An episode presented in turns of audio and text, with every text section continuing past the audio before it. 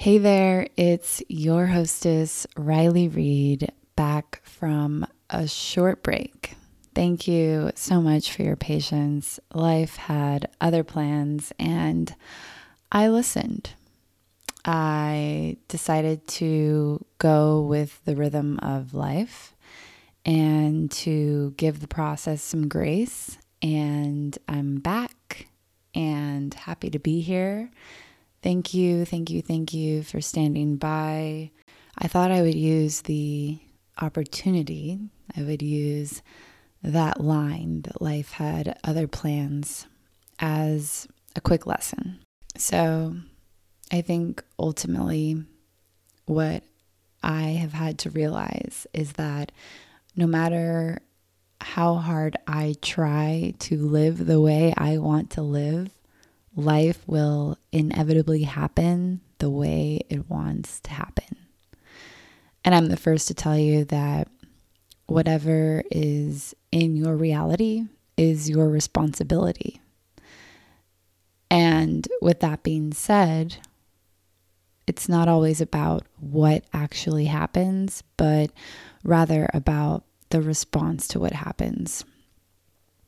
I've read a lot of books about self growth and you know personal journeys and self actualization and productivity.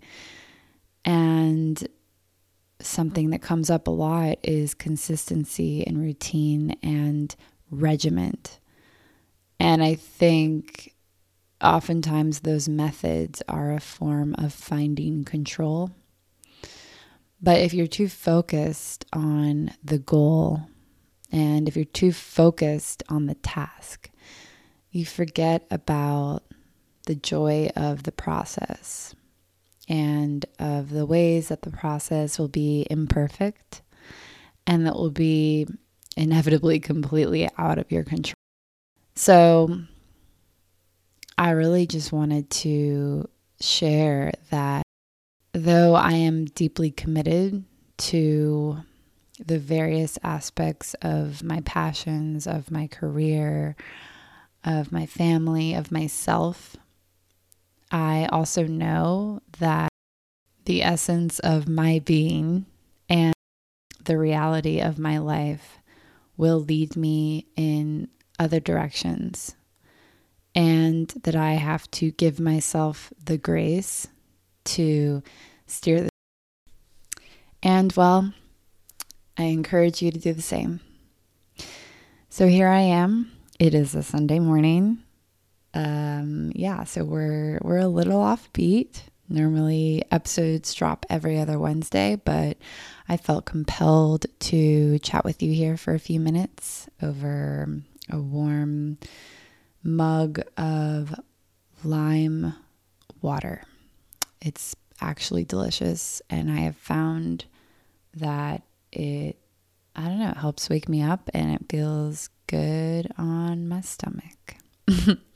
um, anyways, so yeah, I will be back on Wednesday with a new episode from uh, a conversation I had with Sequoia Johnson, who is an incredible ceramicist, and I'm very excited to share her voice with you. She talks a lot about her childhood and how it has had a deep impression on her work. So stay tuned for that. And until then, of course, per usual, have a beautiful day, even if it's not that beautiful.